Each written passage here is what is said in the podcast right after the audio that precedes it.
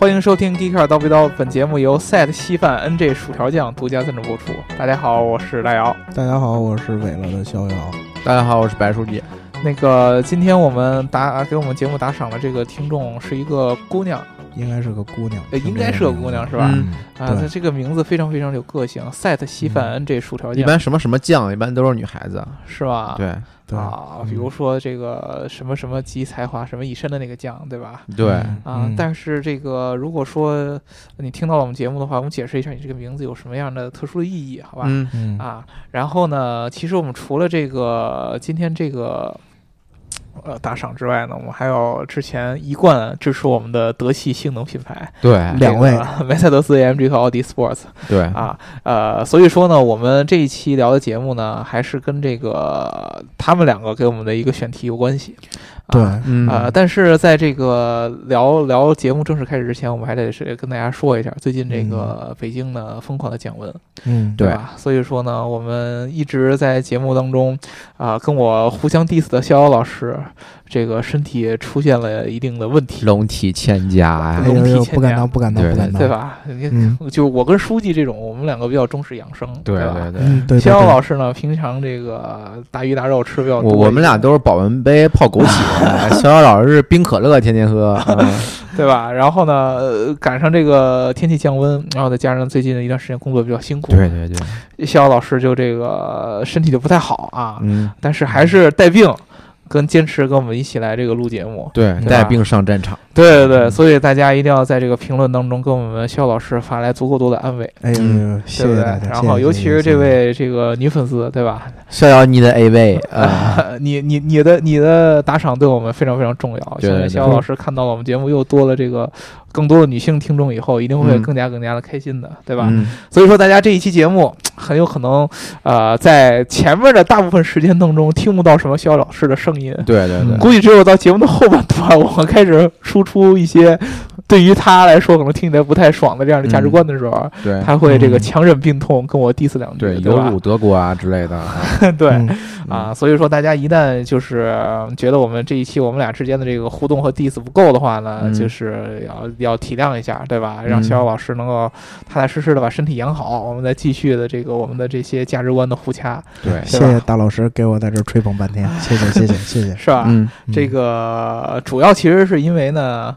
呃，我们这一期确实是要聊一下这个之前这个梅赛德斯 AMG 给我们留下了一个选题。嗯，他之前跟我们说呢，就是想让我们聊一聊这个宾利啊、劳斯莱斯啊，还有迈巴赫这样的超奢品牌。嗯啊，但是这个先要跟大家说一件事儿，就是宾利和劳斯莱斯在我们之前的节目当中都有所聊过。对，所以说大家去找我们历史上的节目，我记得劳斯莱斯和宾利这一期还是就是我们聊的非常。质量非常非常高的两期节目，对吧？因为第一个，他们这个这两个品牌呢，呃，历史故事比较多啊。再有一个呢，就是说我们当时，毕竟它都是有一定英国的情怀嘛，符合我的价值观输出啊，所以说输出起来比较方便一些。对对，就我想起中国一句老话啊，叫啥？王婆卖瓜，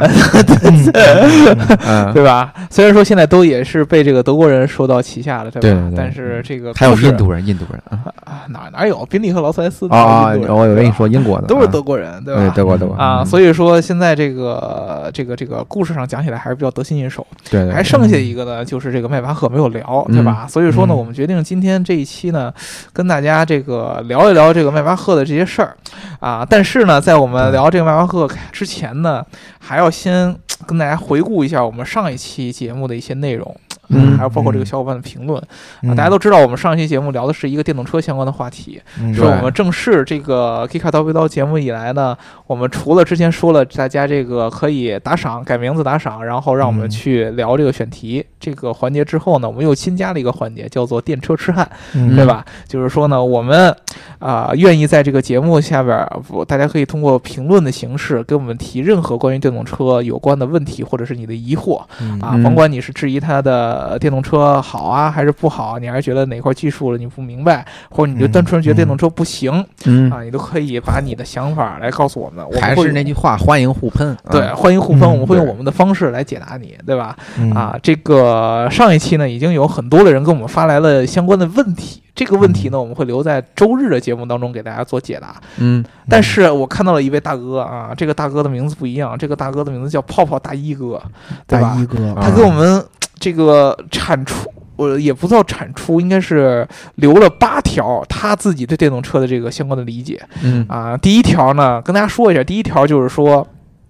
按现在的计算，单辆电动车虽然排放比燃油车只少了一点儿，但全球可能不只是几亿辆车啊。他意思就是说呢，呃，我们之前上一期节目跟大家聊了，就是嗯电动车其实并不是那么那么的环保，相较于嗯现在的燃油车。嗯但是呢，他的意思就是说，你一旦这个保有量上去了之后，每一部电动车都贡献一点点的这样的环保的这样的数据，积少成多，就会只要人人都献，出一点爱，嗯对吧？啊是这样的。然后第二个呢，他是说这个集中管理电厂排放比管理数亿辆燃油车容易太分多太多散排放，对对对，啊。他这个意思呢，就相当于我们每一个。呃，汽车由于有嗯这么多的汽车品牌，不同国家不同政策也不太一样，所以说嗯你想把每一个机动车、汽车的这个排放都相应的下降，是非常非常困难的。对比如说之前我们在中国其实一直一直这个怎么治理都没用的这些大型的这样的运输的卡车呀，嗯，啊，他们的排量其实国家的规定早就已经提出来了。对对对，啊，嗯但是由于这些车辆在这个成本的考虑也好，还是这个具体使用啊需求上的考虑也好，他们可能出厂的时候是合格的，呃对。但是实际用起来的话就就冒黑烟了。对嗯对，其实都是通过一些这个法外的一些手段来逃避了这个呃这个排放上的限制，所以说嗯管起来非常嗯非常困难。嗯相反来说，你像这种电力系统、发电站，这个毕竟国家对它的管控还是相对来说直接去让环保部的查那个发电站就行。对对对，相对来说嗯管起来从这比较容易。这用一句非常有政治色彩的话，就叫从源头上治理。啊对，从头抓起。对对对，对吧？啊，这是他阐述了第二个观点。第三个嗯呢，清洁能源在高速发展，排放会持续减少。啊，也就是说，他觉得可能现在电动车的技术其实也是刚刚起步，对吧？嗯越来将来了以后，它的排放可能会进一步降低。比如说在发电过程当中，比如说在生产过程当中都有可能。比如说你像电池，现在的技术可能生产技术相对来说造成污染比较大，嗯，但是将来比如说我们换了一个新的能源来生产这个电池的话，没准就不用这个挖矿什么的。嗯嗯，我觉得这还得用一个非常长远的眼光来看这个问题。对。毕竟现在我国的百分之七十以上的电力都是烧煤嘛，对吧？对对这个将来发电方式会有呃会有区别。第四点，这个书记咱俩听着要不开心了。嗯他说马自达的这个这个创世蓝天的创始人说的是有一定道理，嗯但是这个嗯格局太小。这个、啊呃燃油发动机距离极限其实已经并不远了。啊，啊，如果还是这个固守在发这个燃内这个燃油车上的话，它的发展潜力肯定是不如电动车的。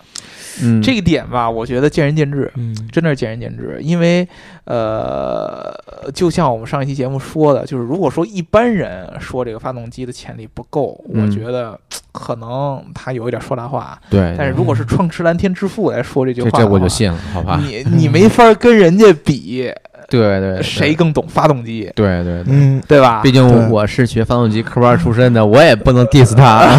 对，嗯，创驰蓝天的技术我们还是很服的，真的是。就在发对。就是最近几年来，就是在发动机领域，尤其是这种民用级别的这样的发动机领域，不是那嗯。什么 F 一啊乱七八糟的这些这种赛车领域内的，创驰蓝天我觉得是非常重要的一个技术，嗯。也是非常非常出色的一个技术吧。嗯。啊，第五点，中国强推电动，最主要的是摆脱原油依赖，这点非常致命。啊，嗯。中国有非常有远见的这个核电计划，汽车产业弯道超车是其次，最最重要的才其实是这个能源的这么一个转换，这一点我特别特别的同意嗯啊。这个我记得之前嗯这个我们聊这个。呃，应该是燃料电池，不是燃料电池，就生物燃料的时候，就曾经就跟大家说过，嗯能源才是一个国家的一个头等大事。对对对嗯对吧？其实电和油之间最主要的根本就不是什么环保不环保，环保只是一堆企业说辞而已。对对对对对政府官员拿出来的一个宣传的一个我们只看利益。对、啊最核心的是利益上的一个一个一个一个争夺。能源是我们每个国家最重要的一个资源之一，对吧？嗯，我们中国本来这个这个石油能源相对来说和我们的国家面积比来说是有一定缺乏的。对对对，如果我们不是有个大庆，对不对？嗯啊，我们可能我们这个国家一直在这个石油呃能源上都是比较匮乏的，对不像美国，美国相对来说比较发达。对吧美国主要也人也少？对，而且我们中国呢，人比较朴实，不太像那个其他的一些列强国家，对吧？上中东去插一刀子。哎，对，我们都是这个把我们的资源散到这个第三世界的。对，我我们是援建嘛，对吧？援建非洲啊。对对对，我们都是撒钱的，对，撒资源的，很少往回揽资源。对，所以说，其实我们在这个资源上面的储备上呢，是要有一些提前的布局的。本来我们人就多，嗯，耗资源就大。呃，我们这个最致命的这个资源上相对来说比较匮乏，有这个电动的这样的这样的一个应用出来以后，我们本来的国家在能源选择上会更多。嗯啊，呃，第六个啊，无线充电建议关注这叫什么？Wetricity，宝马很快将基于这家的技术推出无线充电啊，可能是个做技术的公司吧。啊，这个其实无线充电啊，我看到这个大家可能听起来比较比较。比较抽象一点，嗯，就是很多人听到无线充电想起来都是手机的那个无线充电，对吧？就是哎，最近 iPhone 原理差不多，应该对，我也通过 NFC 那些东西加了一个电池板，然后你就可以在上面充了嘛。对，但是其实这个原理差不多，电动车也有。呃，如果说大家对这个无线充电的话题感兴趣，我们其实也是对这个方面是有一些研究的，写了很多的文章啊。大家向我提问，我们可以找这个书记啊或者明阳，我们一块再专门针对于无线充电来聊一期。对对对，对吧？这个上面确实有很。多的这个讲究啊啊，第七个是中国锂矿资源非常丰富，先天就有发展电动车的基础。嗯，这个其实是真的啊啊，比如地大物博，这不是吹的啊。对对，这个我们虽然说油上面的资源相对来说比较匮乏，但是我们矿多，这个是实话。如说煤呀，煤我们就相对来说很多呀。对，所以说你就说环保不环保，我们那玩意儿多还不行烧嘛，对吧？对对对。啊，然后这个锂其实也是，其实中国现在，比如说特斯拉，它的这个电池的供应商虽然是这个这个这个这个松下，对吧？但是呢，它其实有很多的这个电解液，对，都是由我们中国供出来的，对吧？啊，所以说其实这个上面我们确实是有一些优势啊。他提的第八点也是最后一点，嗯，电动车续航里程这两年发展还可以啊，EV 四百正在成为主流，折扣完也有三百多呢。啊，这个确实是，呃，EV 啊，这个续航里程就像我们之前说的，它绝对不会只是我们最开始看到那些电动车一百五、二百这个样子，对不对？呃，相对来说呢，将来我觉得可能按四百。到五百之间是一个正常应该有的，也就是之前特斯拉能做到那个大概的，呃，平均或者极限水平。有的时候它的档次也就相当于现在的入门级的 A 级车这种啊，这种定位啊，四五百起步。对啊，所以说这个续航里程其实我觉得大家不是不用很担心。对，其实你纵观这几年的发展，看几年前大家一想到电动车续航也就一百，对吧？但是现在大家动辄都三百，嗯啊，但是它标的是三百啊，嗯，对。然后他最后提的这两。点呢，我们下一期周日节目当中也会有所提及，所以说在这儿就不跟大家再先念了，我们卖个关子，对吧？还是那句话，大家如果有电动车相关的任何的疑虑，欢迎跟我们互喷，好吧？所有问题我们都用我们的方式来给你做出解答，啊，嗯，呃，那我们说完这个电动车。啊，我们就要聊回这个之前这个二位这个德系性能车迷给我们留下的话题，这个迈巴赫，迈巴赫啊，对，其实说实话吧，这个我不知道你们两个怎么琢磨，迈巴赫这个品牌在我脑印象当中呢，这个这个这个可以说比较无聊啊，对，在我心中就是一个就是为高端而生，但是。不死不活的一个一个品牌。对，说实话，真的真的比较无聊。就是，呃，我记得之前 Top Gear 这个这个这个这个最早评迈巴赫的一款车，就迈巴赫那个那个品牌刚刚复活，嗯，推出那个超长那款车，根据这个 S 级往上再往上加长的啊啊。然后当时这个 Top Gear 这个鼹鼠就评去这个德国评这款车，嗯，说了一个很很有趣的一个定义，嗯啊，就是说如果说你像宾利、劳斯莱斯啊，包括兰博基尼这样的。也是超奢这样的车，对对啊，兰博基尼可能就是超跑了，但是你像宾利、劳斯莱斯这种超车的车，对，他们的出现是为了给所有人脸上带来笑容，就是你开这车或者你坐这车，你就挺高兴了，说哎呦，觉得自己一下地位就上去了，是吧？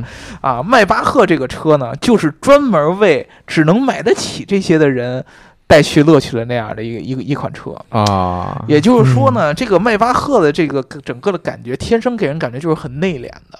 对对嗯。对，只有一个极少数的人，我买了它了以后，我上了车，体验了这个车上的一些细节，我才能体会到它的精髓所在。嗯，就是这个车你看上去不像那个宾利那么一看就是奢华，哎，对。看，啊，奔驰很多人不知道就以为是奔驰什么的，对嗯。对，嗯。你比如说我们，如果我们是一个小孩儿的那种车迷，对吧？嗯。啊，你小孩很多小男孩都喜欢车，你家里边可能小时候贴了一些海报，对有可能有宾利的啊，有可能有的小孩喜欢那种就喜欢劳斯那样的，有喜欢有兰博基尼的，但是很少有小孩会贴个迈巴赫的海报在在墙上，对吧？嗯啊，这个是一个非常非常明显的一个一个一个一个区分。所以说呢，我们这一期这个节目聊迈巴赫的时候呢，可能没有那么多特别有意思的关于这个车本身的故事嗯啊，告诉给大家，反而是迈巴赫这个名字。嗯啊、比较有意思啊！我们嗯跟大家聊一聊迈巴赫这个名字啊，这个名字要从这个还是从德国说起嗯啊。其实大家现在都知道，迈巴赫是这个奔驰下边的一个，你说它是子品牌也好，你说它是一个车型也好，你说它是一个商标也好，嗯对吧？都都都行。但是其实迈巴赫这个品牌跟这个奔驰之间是有千丝万缕的联系的，对可以说是本是同根生啊。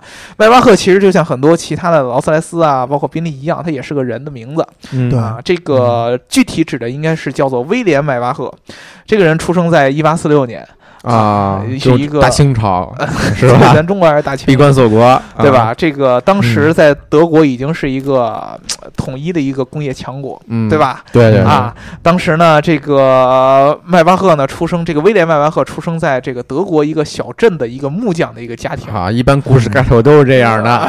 啊，对，嗯出生在一个怎样的家庭？对对对啊从小接触到了什么什么 啊？哎，他他，但是他从小呢，其实这个家境生活比较贫寒，嗯嗯，嗯而且呢，嗯他其实在这个很小的年龄的时候遭遇到了不幸，在他十岁的时候，他母亲就去世了。啊啊，十三岁的时候，他的父亲也跟着去世了。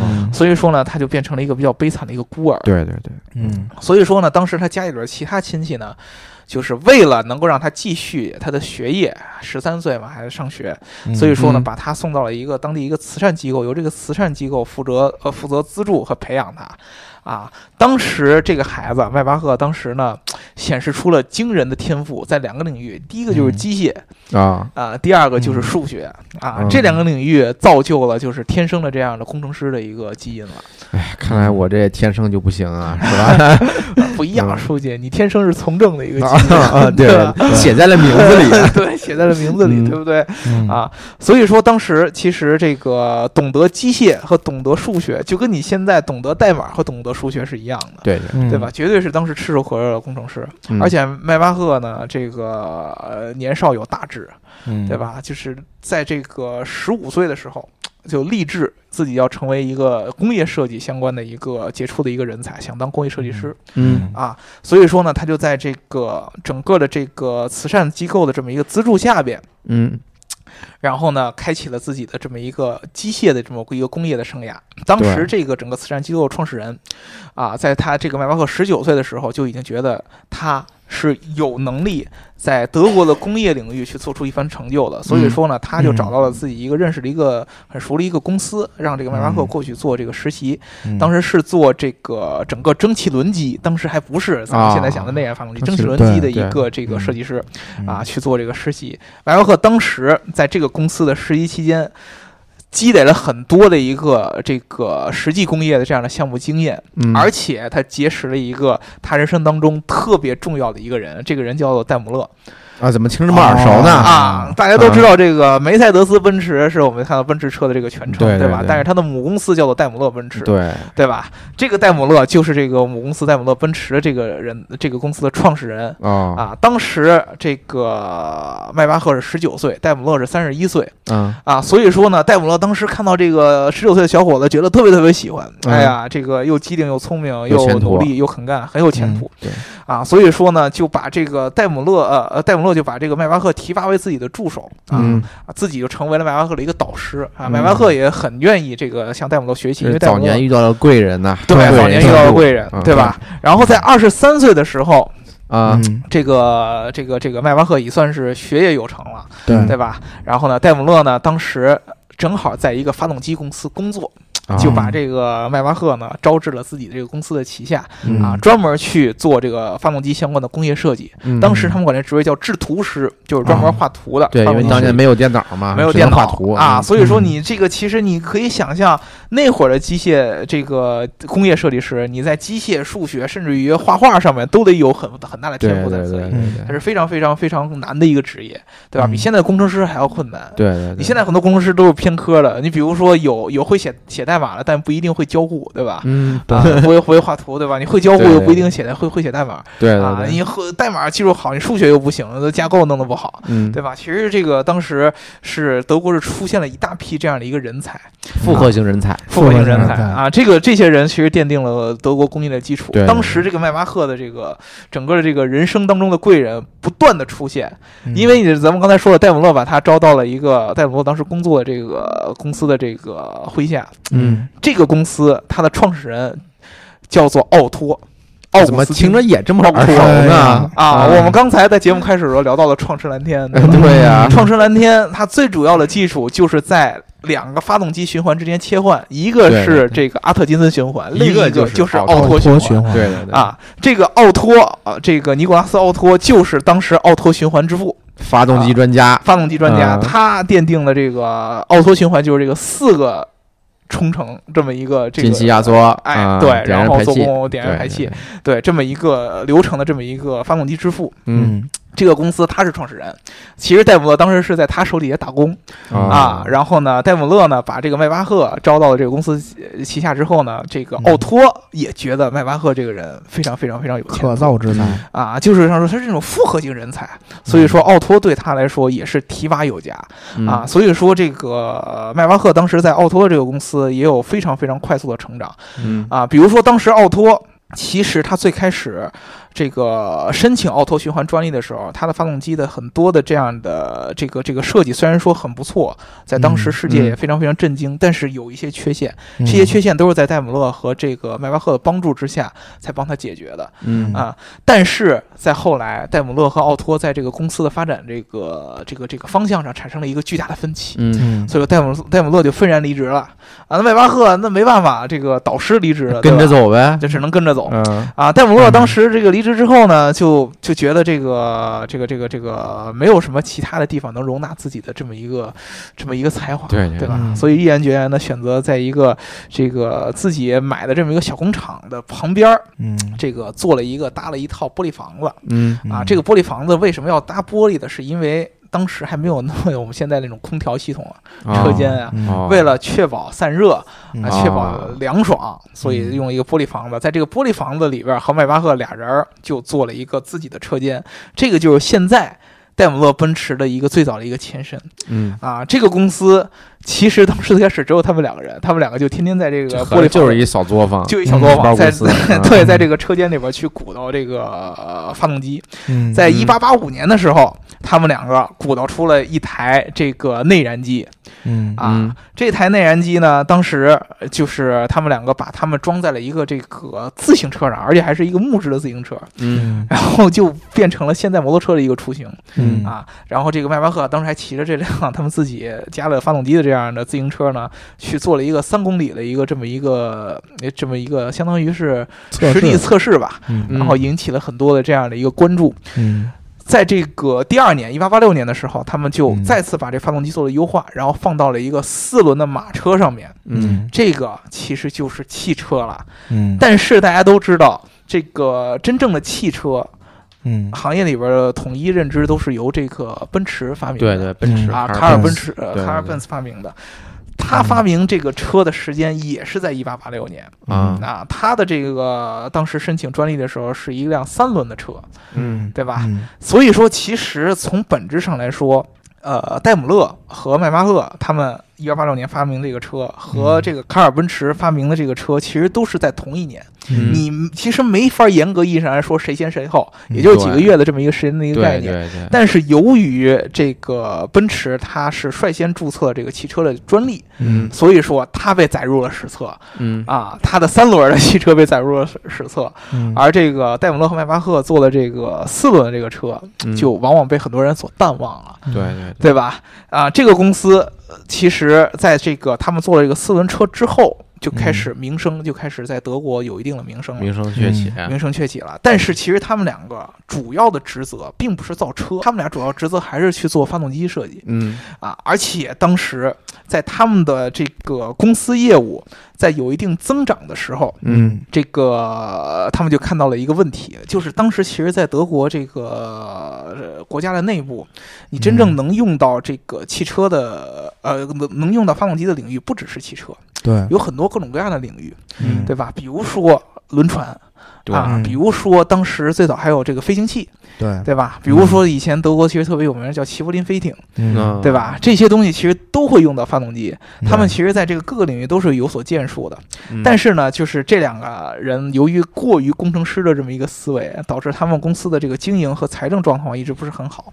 嗯。啊。直到后来，在这个一战之前的时候，嗯有两个这个有两个这个这个这个这个呃，算是跟这个军火方面有有相关的一个财团，嗯去对他们产产生一个资助。类似于我们现在说这种天使投资嗯啊，但是这两个投资人入主了以后，对他们两个公司进行了很大的干预，想让他们重组。嗯啊，当时其实他们兄弟二人呢，啊，已经想好了，觉得自己将来除了造发动机之外是可以造车的。嗯但是这两个军火商借着一战当时这个爆发的这么一个契机，嗯想让他们继续。关注在这个发动机生产上，因为其实嗯当时那段时间确实由于这个战争的缘故，他们接到了大量的这种相关的这样的发动机的这样的一个订单。对对，对，所以说他们其实本来是很有机会的，但是呢，嗯没有办法，这个跟这个原来的这个这个这个这个呃股东之间的一个冲突，导致他们两个必须得从这个一新建立的公司上面离开。率先离开的其实就是迈巴赫，因为这个公司本来是以戴姆勒命名的。对对对啊，迈巴赫他只是算是在戴姆勒下边的一个这个助手，其实就是他一直是这样，这个戴姆勒负责公司的管理，迈巴赫负责公司的这个架构设计，就是嗯相当于现在咱们的 CTO 的这么一个职位，啊，对吧？所以说迈巴赫从这个戴姆勒离职，在这个投投资人的这么一个压力之下离职，嗯选择创立自己的公司。嗯但是创立自己的公司呢，就出现了之前的这样的问题啊，就是还是工程师思维。卖的产品呢虽然不错，但是在这个公司的财政方面一直不好对啊。直到之前我们说的，他们之前给齐柏林飞艇做过这个发动机的设计。当时齐柏林的飞艇，呃，飞艇的这个这个这个投资方知道迈巴赫的这个人的财阀很高，所以说他们去找到迈巴赫说，我们现在希望在我们的飞艇上。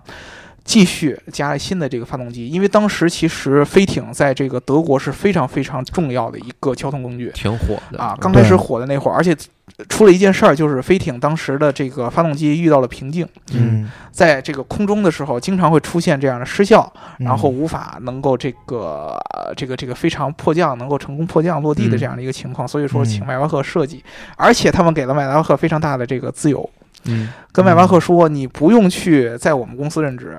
我给你钱，你去在我们的公司的这个名下去做一个子公司，嗯嗯然后迈巴赫还能再持百分之二十的股份，所以说这个就是迈巴赫最早开始做自己的汽车公司的一个前身。嗯，他建立的这个公司，然后呢，给齐柏林飞艇做了一个发动机，然后呢，继续借着战争在卖各种各样的发动机挣钱。啊，挣了钱以后，这是发国难财呀！对，他就啊把这个公司的名字改成了迈巴赫汽车，哦，开始决定造自己的汽车。翅膀硬了，嗯对，因为他当时确实借着这个一战的期间赚了很多的钱，所以说嗯他当刚开始做车的时候，瞄准的就是其实今天这个迈巴赫品牌的一个定位，就是嗯超奢、高端，啊。当时他的这个车都是以 W 命名、嗯 w 五什么的这样的一个名字。嗯，他当时做这个车的这个尺寸，已经是我们现在这种可以说最顶级嗯。这个豪华轿车的这么一个尺寸了，非常非常的长，五米往上的这样的，类似于船式这样的车。对对对，这样的这个车非常符合当时欧洲贵族或者说上流社会人以前从马车嗯。过渡到这个汽车上的这么一个喜好。对。你们知道，当时嗯。以前马车的时候，一般我们在这个一些这个电视剧里边看到的马车是这种小方块的，嗯。嗯但是你知道，一到这种贵族，他的马车就跟我们现在车是一样的，就会拉长。嗯。啊啊，这前后它是对着坐的，嗯，这样呢，它可以这个这个人可以在这个马车上开会啊、嗯喝酒啊，嗯然后呢做各种各样的这种社交的活动啊，都可以。嗯他当时做的这个汽车就是跟这个马车有异曲同工之妙，甚至他当时还设计了这样的汽车，前后的敞篷是分开的，嗯嗯前面车的前两排。都是这个完全的封闭的这样的一个这个嗯。车内座舱，嗯。在这个车的最后边，就类似于咱们现在这个行李箱的位置，加了一个敞篷的一个设计。嗯。这个敞篷是什么呢？就是专门为了给这个上流社会的人，他们会自己带一些保镖啊、嗯。啊。随从啊，让他们在站在这个敞篷的地方做这个警戒。所以说，这样的车刚开始让迈巴赫在这个上流社会，尤其是政府官要、嗯，商人当中获得了非常大的影响力。细分市场，对，其中嗯就有这么一件，这个这个奥地利的一些商人对这个迈巴赫的这个车特别特别特别钟爱，请嗯迈巴赫给他们做各种各样的一个车型，对吧？但是呢，非常非常遗憾的就是一战结束之后，德国就这个萎了战战败了，嗯对吧？啊，这个迈巴赫当时最主要的这个经济来源其实就就丧失了，因为德国这个不允许再有很大的这样的军事储备。嗯对吧？迈巴赫就只能专注在造车上。那当时还还好的情况下，就还有很多富翁嗯能够买他的车。嗯但是到二战再结束之后，嗯德国就正式的在经济上面进入到了一个非常低迷的一个阶段，嗯连买富人车的这个这个富豪都没有了。嗯嗯对吧？所以说，迈巴赫这个财政的情况就一直一直一直一直往下走，直到后来这个有一个英国人，嗯他去这个接管了之前这个戴姆勒的这个公司的这个两个两两两个财团，把戴姆勒的公司重新复活，嗯让戴姆勒回到了这个戴姆勒集团下边。嗯然后呢，戴姆勒就去就去跟迈巴赫说啊，这个你要不然接着回来继续任职吧。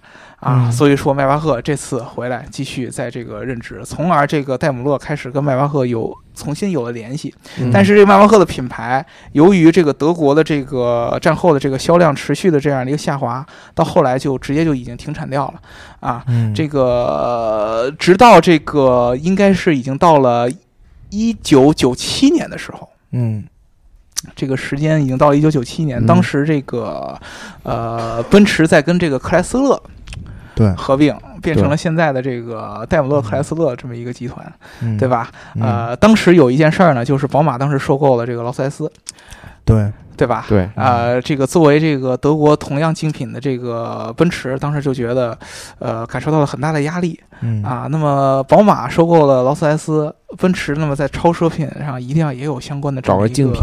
这个嗯这个布局才行。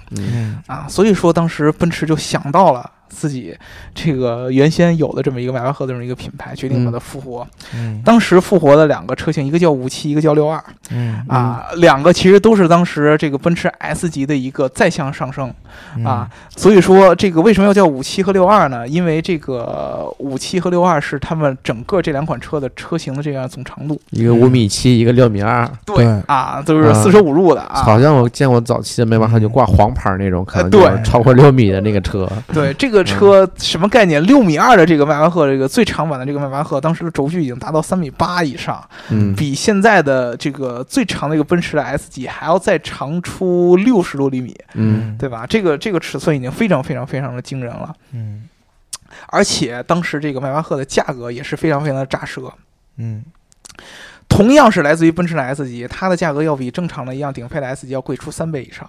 啊，所以说当时就很多很多人很纳闷儿，这个 S 呃真这有人买。这个迈巴赫到底有没有人买？啊，嗯。事实上证明，确实买的人很少很少。嗯。啊！在当时这两个车型上市之后，劳斯莱斯平均每年可以卖出两千多辆，嗯。迈巴赫平均每年只能卖出一百多辆。嗯。啊！这个销量相差距是非常非常非常远的。物以稀为贵嘛，对吧？啊这个这个感觉就特别特别像，你知道之前之前大众做那个辉腾，嗯啊。对嗯。对吧？这个当时听说辉腾就是皮耶希老爷子、这个，大众粉丝心中永远的痛，这个这个从这个一线上退下来以后呢，嗯。就想要这个完成自己的梦想，对吧？嗯。造一辆完美的汽车，嗯。但是呢，实际上这个非常非常非常的遗憾的就是他根本就造出来这辆车以后，居然没有人来买，因为都大家都觉得是一个大号的帕萨特，对吧？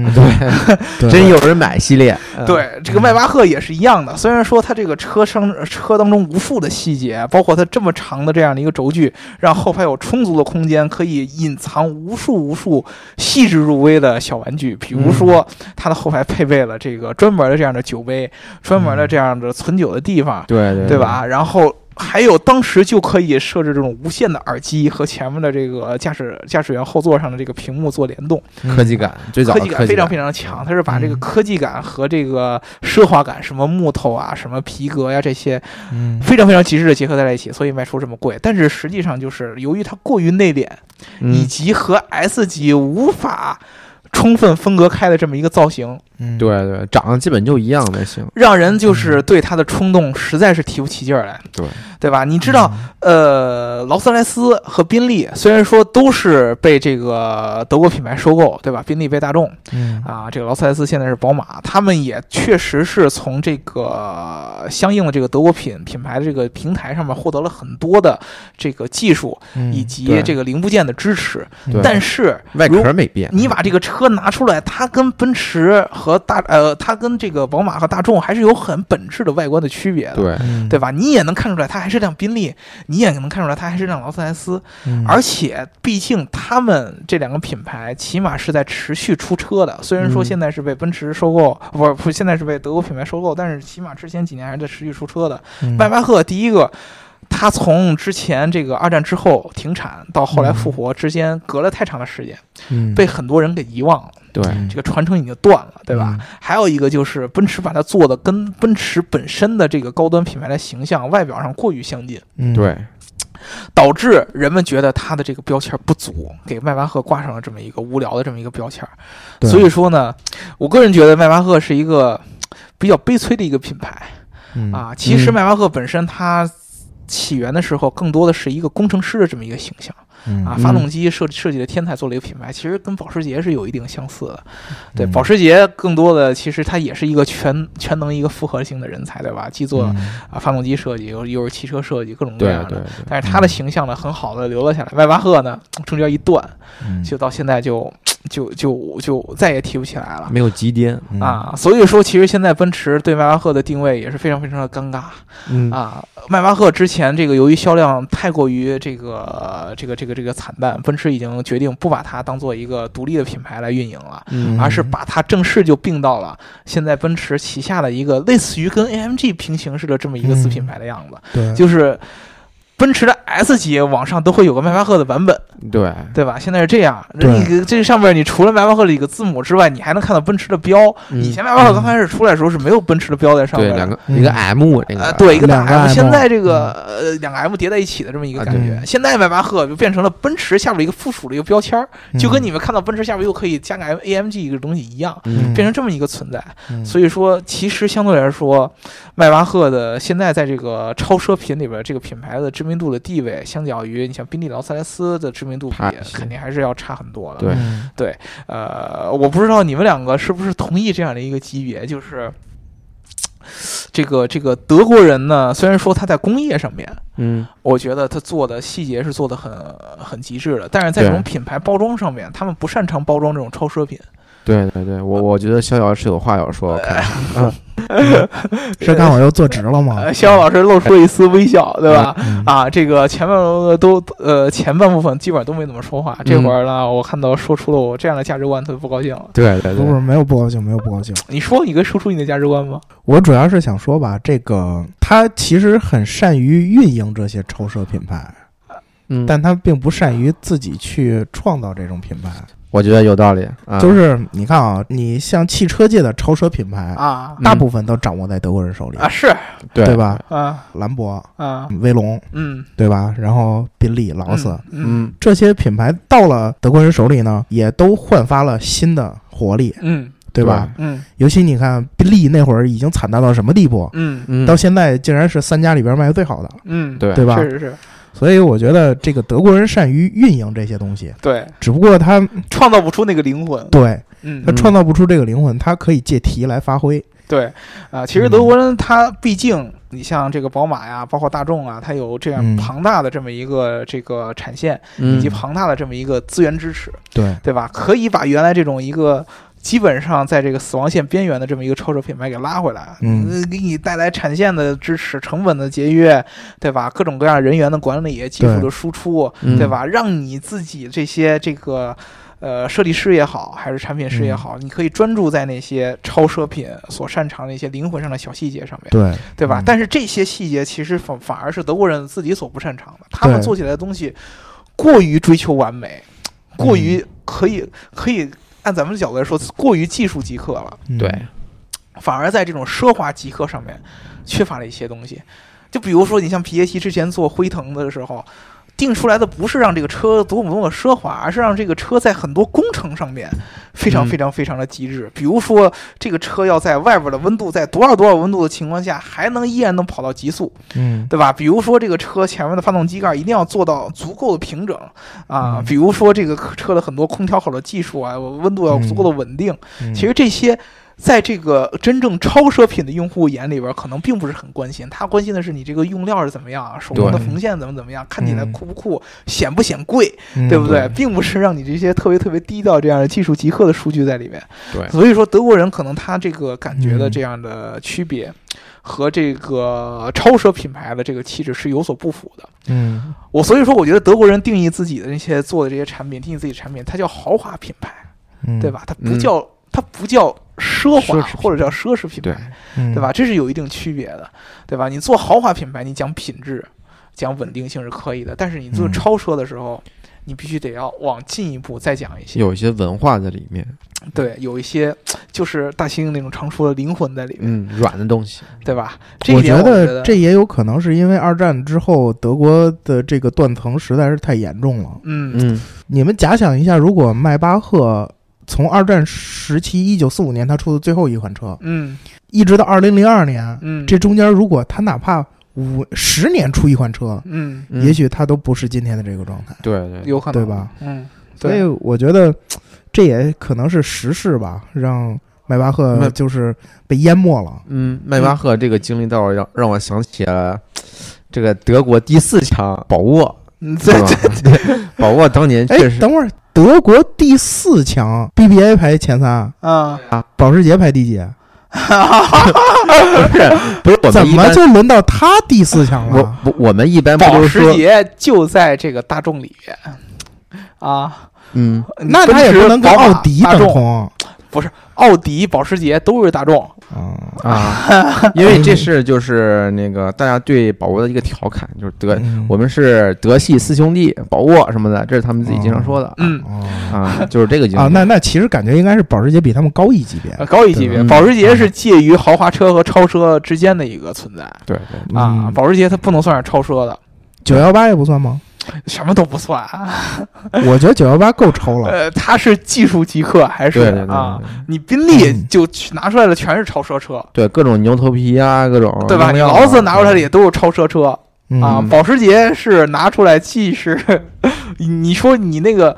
你只要拿出过非超车车的话，你就严格意义上来说不能算是一个超车车了，对吧？对，嗯其实其实是这样，他做过那样极致的那种超级跑车，那你奔驰还做 SLS 什么的呢，对吧？你他能能能算超车吗？那不一回事儿，嗯对吧？所以说这个嗯是有一定区别的。对，嗯，这个事儿在迈巴赫上同样会出现。迈巴赫只最近在这个洛杉矶车展上面，嗯嗯对，发布了自己的新的一款这个限量版的这个敞篷车嗯啊，就是基于这个奔驰 S 级。it. 酷配的敞篷版嗯。做了一个升级啊，嗯这个 S 六百的这么一个迈巴赫的一个版本，嗯。你在它的车身上已经完全看不到之前迈巴赫所倡导的一些东西了。对。啊，很长的车身，它出了一个敞篷的两门的酷配版本，跟跟之前原来那种大船车就不一样了。嗯。啊，而且还弄的是一个红色的，嗯，对吧？而且是这个特别特别运动的这么一个酷配的这么一个车型，跟原来那种奢华的感觉已经完全完全不一样了。嗯。所以说可以看出来，现在奔驰对迈巴赫的定位已经是完全不改了，变成了一个奢华符号嗯，对啊，就是奔驰也可以在我们的 S 级往上再做一个级别，对吧？运动我们可以做 AMG，然后玩豪华我们可以做迈巴赫啊，嗯变成这么一个级别。嗯所以说，我觉得大家应该现在对迈巴赫有一定的认识了，对不对？嗯结论就是说，这个德国人自己玩不出这样的灵魂来，对吧？对嗯对对，啊，对你们英国人得靠德国人才能玩出灵魂来，对吧？呃确实是这样的，就是我们英国人想把这个灵魂给活下去的话，还得靠德国人给钱，对对对，对吧？？嗯你这戴姆勒这个公司复活，也是嗯靠着英国的一个实业家的投资，嗯对吧？嗯这这个这个人虽然说这个人的英英文呃英文名字比较奇怪啊，叫弗里德里克，感觉这个德国好像你这一有一点奇。一看就是德裔的英国人，对，可能人家在那个德国生活了二十多年，然后再去的英国，那这个这个确实是有可能，对吧？但是其实这个当中是有一些千丝万缕的一些关系的。嗯，对啊，对吧？嗯就是英国的灵魂，德国的这个运营和技术，对啊对对，对，其实秉承掉成见呢，我觉得就是双方多合作，啊，嗯。或者说多买一些英国品牌，嗯，对吧？哎，其实我一直有一个特别纳闷的一个一个问题，就是这个大众嗯。和这个宝马嗯，都买了这个超市的品牌，为什么奔驰自己不下手，非要自己去把迈迈巴赫复活？调性，调性，因为奔驰觉得自己在这个德系品牌里边要比大众和这个宝马要高一个，主主要是现在要买的话嗯。也没得买了，是不是？那我可可比如说，其实最近你像这个劳斯啊什么的，嗯，对吧？其实大这个宝马和这个大众也不一定他们想一直攥在手里边，嗯嗯，对吧？嗯你比如说大众现在不是不太好了吗？嗯，对吧？啊，这个紧紧缩一下，不太好，还有我们中国市场呢啊，，嗯对，吉利要买，对吧？对吧？就是吉过灵宝路，呃吉过灵宝路宾以后，嗯对，嗯，这个这个这个都说不准，但是我觉得其实奔驰，嗯，我同意它天生好像就比这个宝马和奥迪要高出那么一点点，嗯，嗯，对吧？对，啊，就是，但是呢，它离超车还是差一点点。嗯，对，确实，因为你看啊，奔驰的这些名字，戴姆勒、嗯奔驰、迈巴赫嗯嗯。这些名字，虽然都是德国辉煌的工业的代表吧，嗯，但是这些名字事实上都比较偏工程，它都是对吧？特别有意思。没有一个是像你们那种赛车手，呃，对对吧？对商人营卖车的，对。然后然后造了一个品牌我觉得劳斯莱斯就特别明显的一个，哦大家有机会去这个，我们听我们聊劳斯莱斯的那期啊，嗯劳斯和莱斯儿对这两个人，一个是工程师嗯加赛车手，一个就是商人，对对吧？对吧？所以说它是有一个本质的一个区别的。德国嗯更多了它的创始人就全都是工程卡，嗯，对吧？全都是工程师，包括保时捷也也是一样的。呃，人家是车手啊，呃，但是他还是先是一个传奇的一个工程师，再是车手，但是他的思维还是工程师的思维对，，他的思维还是工程师的思维，对吧？嗯啊，我不知道这个大家对于这个德系品牌这个超车这个这个这个这个领域的建树是怎么看的啊？如果你们有自己的看法呢，欢迎留言跟我们互动，对对？吧？然后如果你们还有这个相关的故事想让我们聊的话，还是同样的这样的一个呃规矩啊，改自己的名字，然后给我们打赏今天这个赞助商呢，建议咱们聊那个兰博基尼啊 Aventador 七五零 SV，啊！这个、哦这个车型其实我跟你说实话，能找到信息其实不多，国内没有见着嘛，最主要的就是。哎，地库啊，咱们地库那辆大绿牛就是呃咱们那地库是是是是七五零吗？对，是那辆七五零 SV。那行，我们你哪天咱们在车边上蹲一天，看看车主什么出来？下一天观观观摩一下，哎，那那我我下班得晚点走，啊这这车是我的，是吧？啊，哎呦发现我开你这个，我跟你说，你你说这句话，你又政治生涯就断 送。对对对对对，嗯，对你这书记怎么开兰博了？对，只能开五菱宏光，知道 吗？对，嗯对，开红旗，嗯红旗做红旗，开红旗像话吗？对吧？对。好，我们这一期节目就聊到这儿啊！听节目记得要这个点赞、打赏和评论，点赞、打赏和评论，点赞、打赏和评论啊！嗯我们这个下一期呢，跟大家聊一聊我们电车吃饭的又一期节目，对吧？嗯啊，包括大家如果还有什么电动车相关的话题，这一期节目也同样可以在这个评论当中留给我们嗯，啊。好，那我们就下一期节目再见。拜拜拜拜拜拜。